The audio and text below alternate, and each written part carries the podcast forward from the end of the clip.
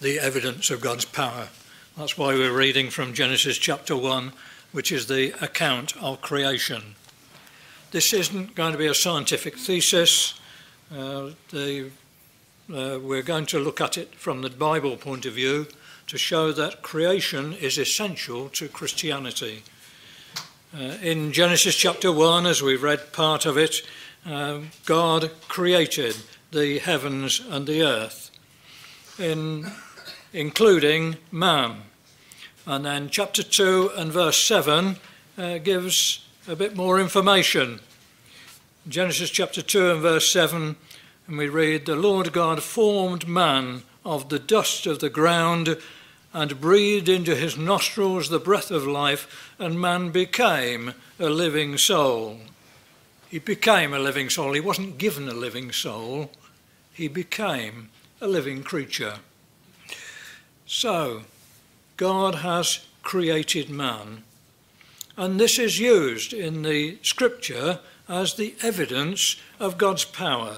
Let's look at one or two instances. Let's go to Psalm 33. In the book of Psalms, Psalm 33.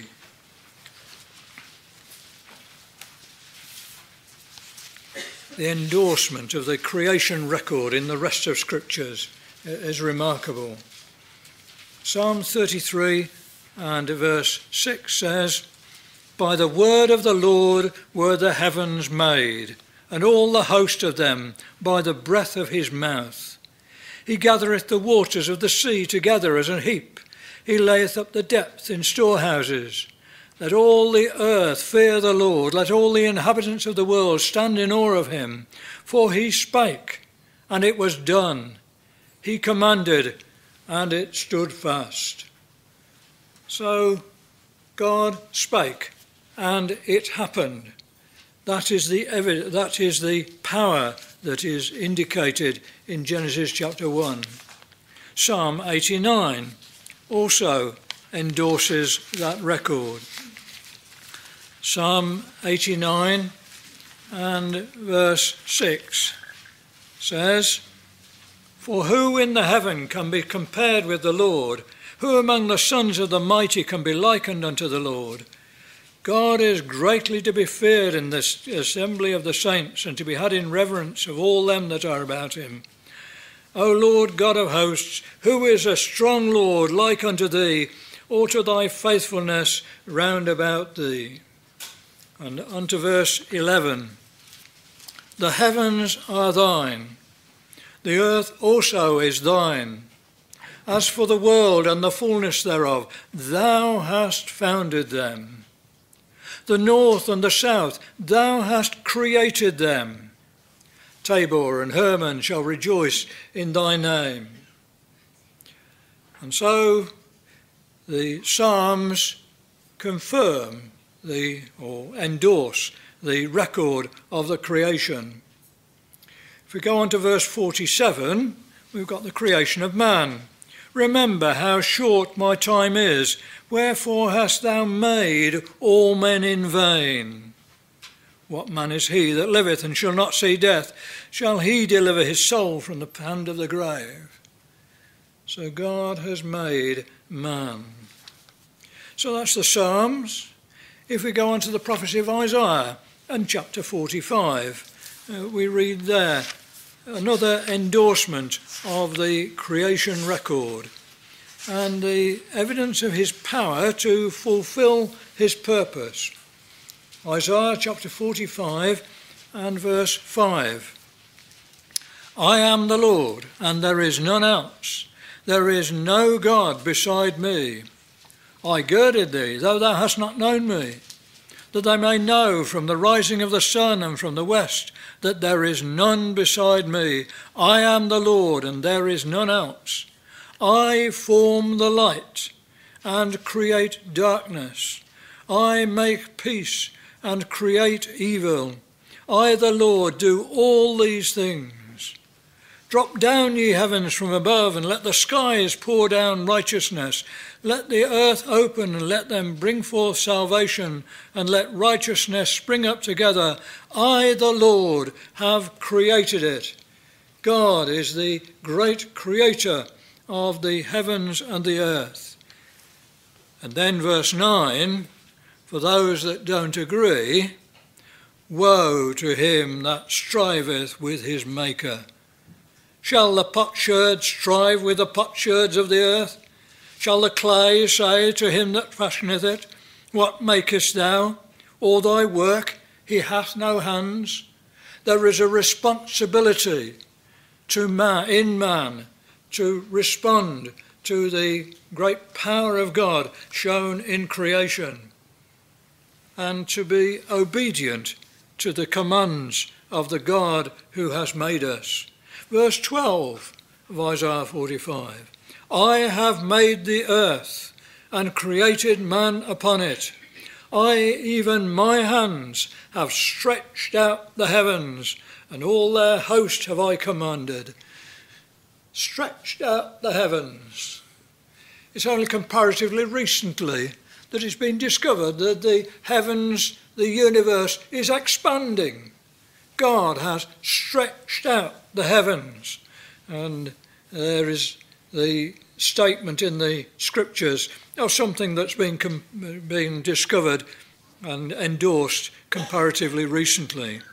But verse 18 goes on to say, For thus saith the Lord that created the heavens, God himself that formed the earth and made it, he hath established it.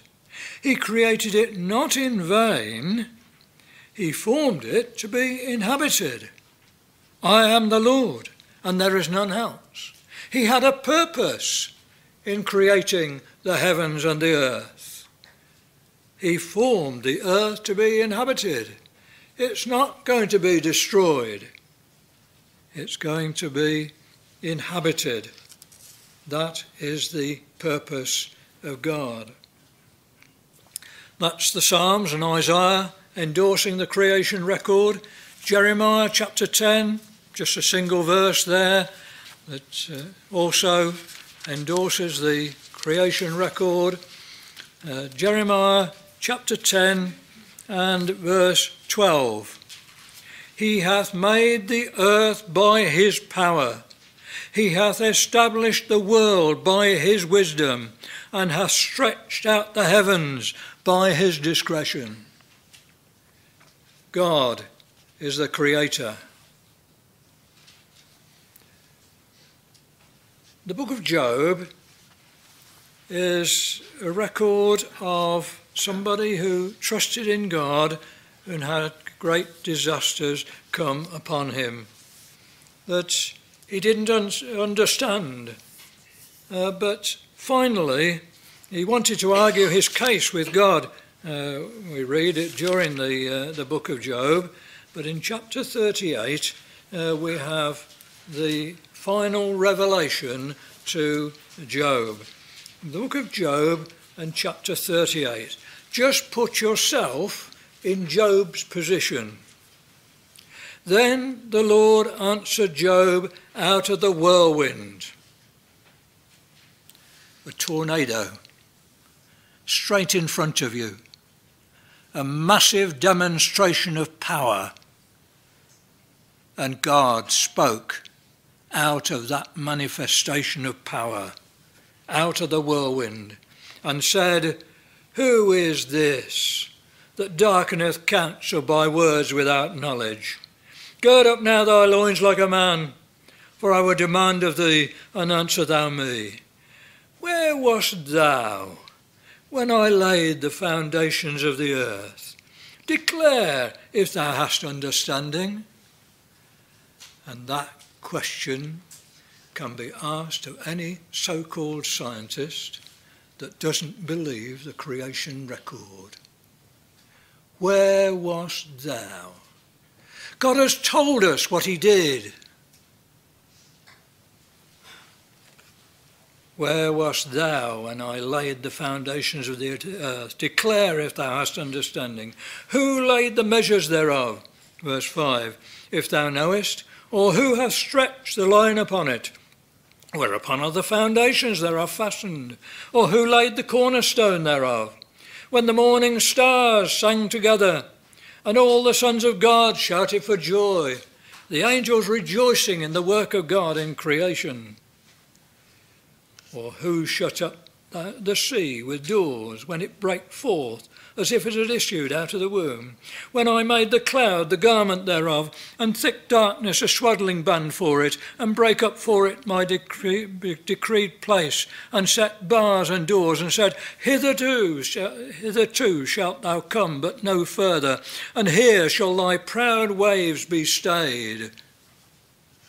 How many lives depend on the truth of that statement? if the sea were to rise by a couple of hundred feet, how many people would die? God set the bounds. It is because the tides and everything else are so regular that you can have a tide timetable because God has set these things in motion. Verse 12 Hast thou commanded the morning since thy days, and caused the day spring to know his place? And so on. And Job uh, realizes ultimately that he cannot answer uh, God's. He wanted to. Uh, he, he wanted to argue with God, to reason with God. But go on to verse 31. Canst thou bind the sweet influences of Pleiades, or loose the bands of Orion?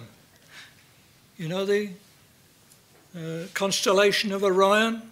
Bands across, three stars across the, uh, the waist, as it were, of Orion. Can you move those stars? Canst thou loose the bands of Orion?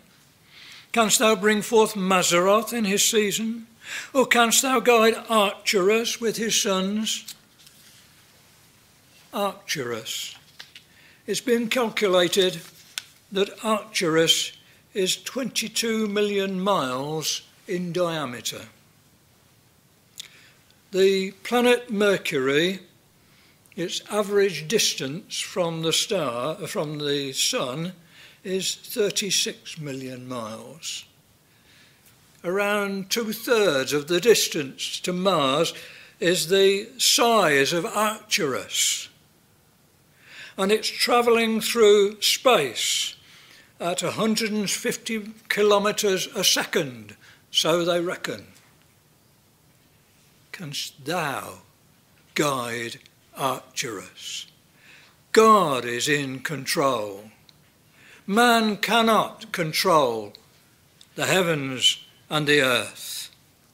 It is God that is the great power in the universe.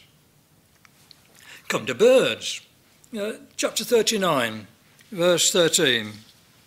Gavest thou the goodly wings unto the peacocks, or wings and feathers unto the ostrich, which leaveth her eggs in the earth and warmeth them in dust, and forgetteth that the foot may crush them, or that the wild beast may break them? She is hardened against her young ones as though they were not hers. Her labour is in vain without fear, because God hath deprived her of wisdom, neither hath he imparted to her understanding. God has created the heavens and the earth and all the creatures upon the earth, and they are under his control. Well, faced by this, I wonder how we would have answered if we'd been faced with that same message uh, from the beginning of chapter 38. Well, in chapter 40 and verse 3, we read that then Job answered the Lord and said, Behold, I am vile. What can I answer thee? I will lay my hand upon my mouth. Once have I spoken but I will not answer, yea, twice, but I will proceed no further. He doesn't want to argue anymore. There's no point trying to argue with God. He is the great creator. Chapter 42 and verse 1 Then Job answered the Lord and said, I know that thou canst do everything, and that no thought can be withholden from thee. God is in control. Verse 5 I have heard of thee by the hearing of the ear, but now mine eye seeth thee.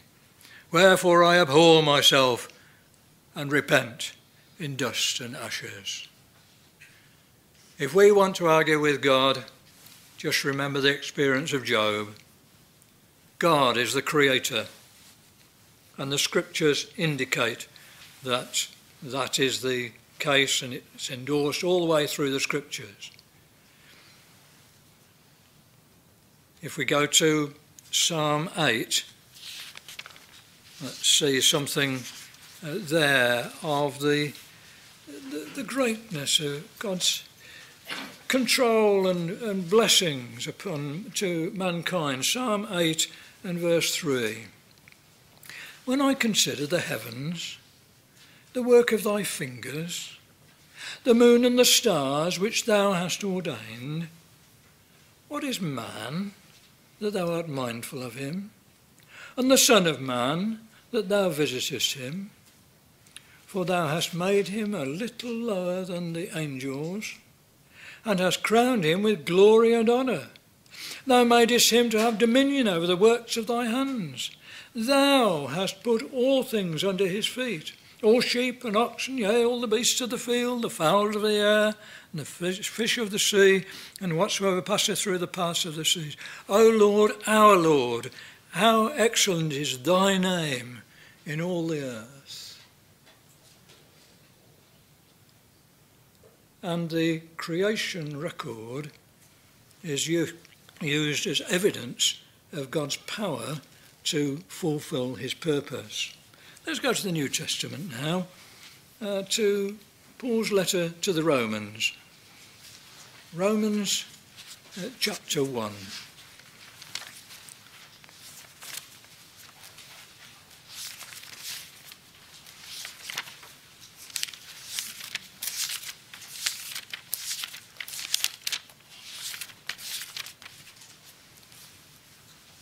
Romans chapter 1 and verse 18. For the wrath of God is revealed from heaven against all ungodliness and unrighteousness of men who hold the truth in unrighteousness. God, the wrath of God is revealed uh, from heaven because that, verse 19, that which, because that which may be known of God is manifest in them, for God hath showed it unto them.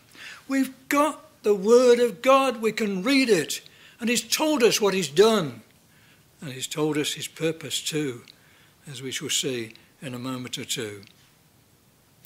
Verse uh, 20 for the invisible things of him from the creation of the world are clearly seen, being understood by the things that are made, even his eternal power and Godhead, so that they are without excuse.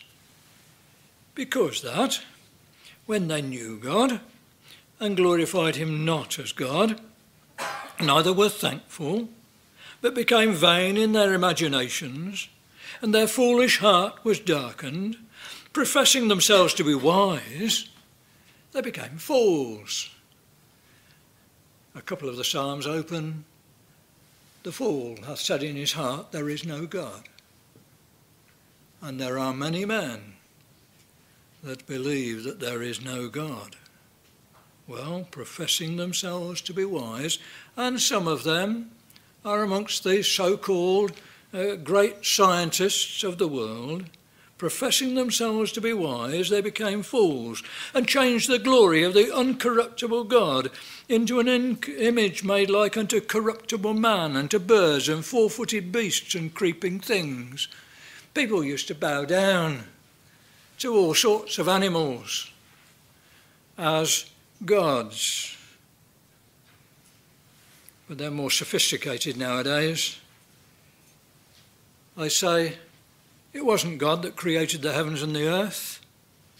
It was a series of accidents to monkeys over millions of years that developed man.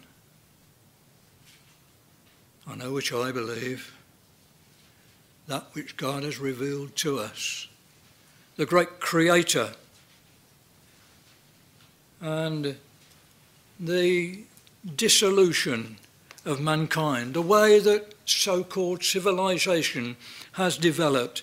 It describes it, verse 28 even as they did not like to retain God in their knowledge. God gave them over to a reprobate mind to do those things which are not convenient, being filled with all unrighteousness, fornication, wickedness, covetousness, maliciousness, full of envy, murder, debate, delete, deceit, malignity, whisperers, backbiters, haters of God, despiteful, proud, boasters, inventors of evil things, disobedient to parents, without understanding, covenant breakers, without natural affection, implacable, unmerciful, who know in the judgment of God that they which commit such things are worthy of death, not only do the same, but have pleasure in them that do them. That's a description of the Roman world in Paul's day. It's a description of our world too. When God turns, when man turns away from God, all sorts of degenerate things develop. And the world is full of degeneracy. But God has a purpose. Let's just go through another endorsement by the Lord Jesus Christ before we go on to that in the Gospel of Mark and chapter 10. There's a a question uh, regarding uh, divorce here, but uh, not, it's not the divorce I want to uh, look at. It's uh, Mark chapter 10 and verse 6.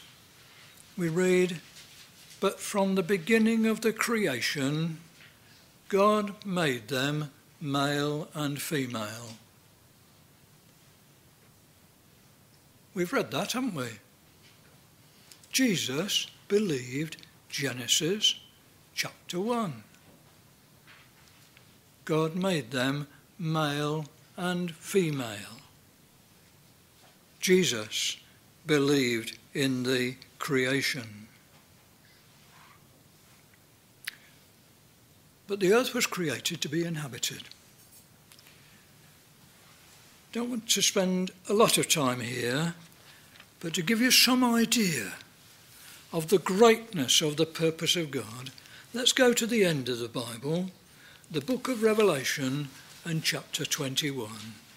There's a glorious time coming upon the earth. And here is the fulfillment of God's purpose.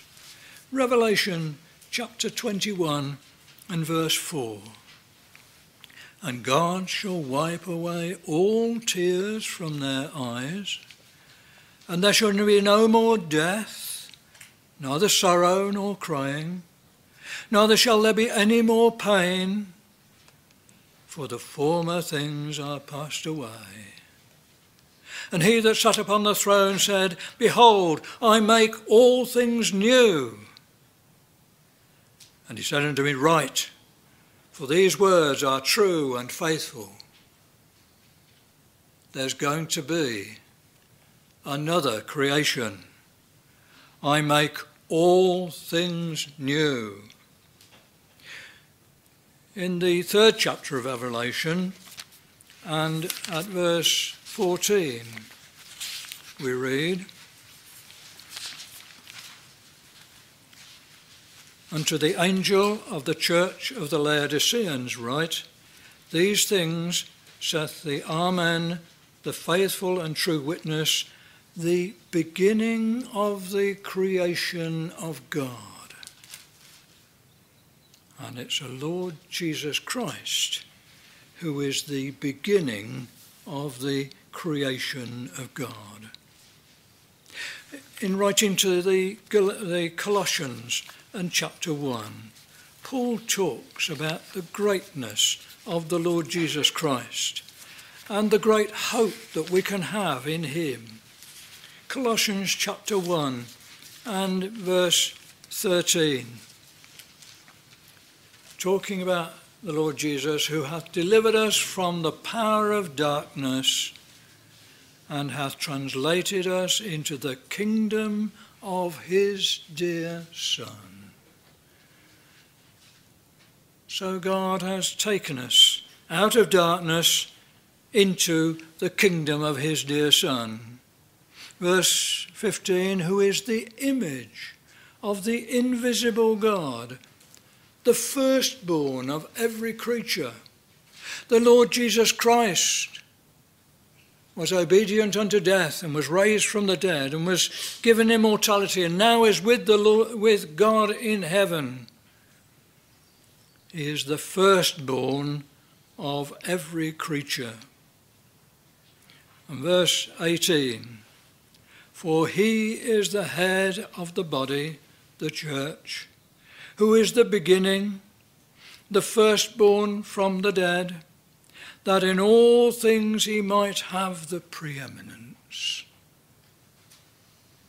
Jesus is the beginning of a new creation that is going to take away death, sorrow, sighing, pain. And it's to this that we have been called in the scriptures that record the creation of God. Let's go now to the first letter to the Corinthians and chapter 15. Because the fact that God created the heavens and the earth in the beginning are the evidence that he is able to fulfill his purpose.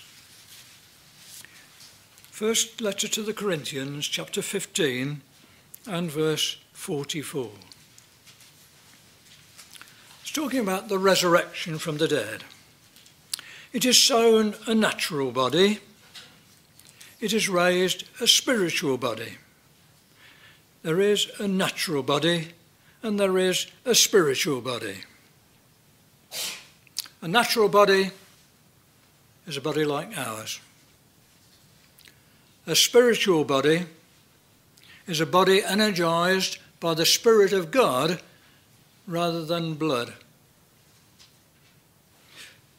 He goes on to say, and so it is written, the first man, Adam, was made a living soul. Where do we read that? Another endorsement of the creation record in Genesis chapter 2. The first man, Adam, was made a living soul. The last Adam, the Lord Jesus Christ, was made a quickening spirit. He is energized by the Spirit of God and is able to give life to those that are obedient to the call of God. Verse 46 Howbeit, that was not first which is spiritual, but that which is, natural, and afterward that which is spiritual. So there has to be a natural creation. There was a natural creation. This is the foundation of the spiritual creation. The spiritual didn't come first, but the natural first. Verse 47 The first man is of the earth, earthy. The second man is the Lord from heaven. The Lord Jesus is going to come back to the earth.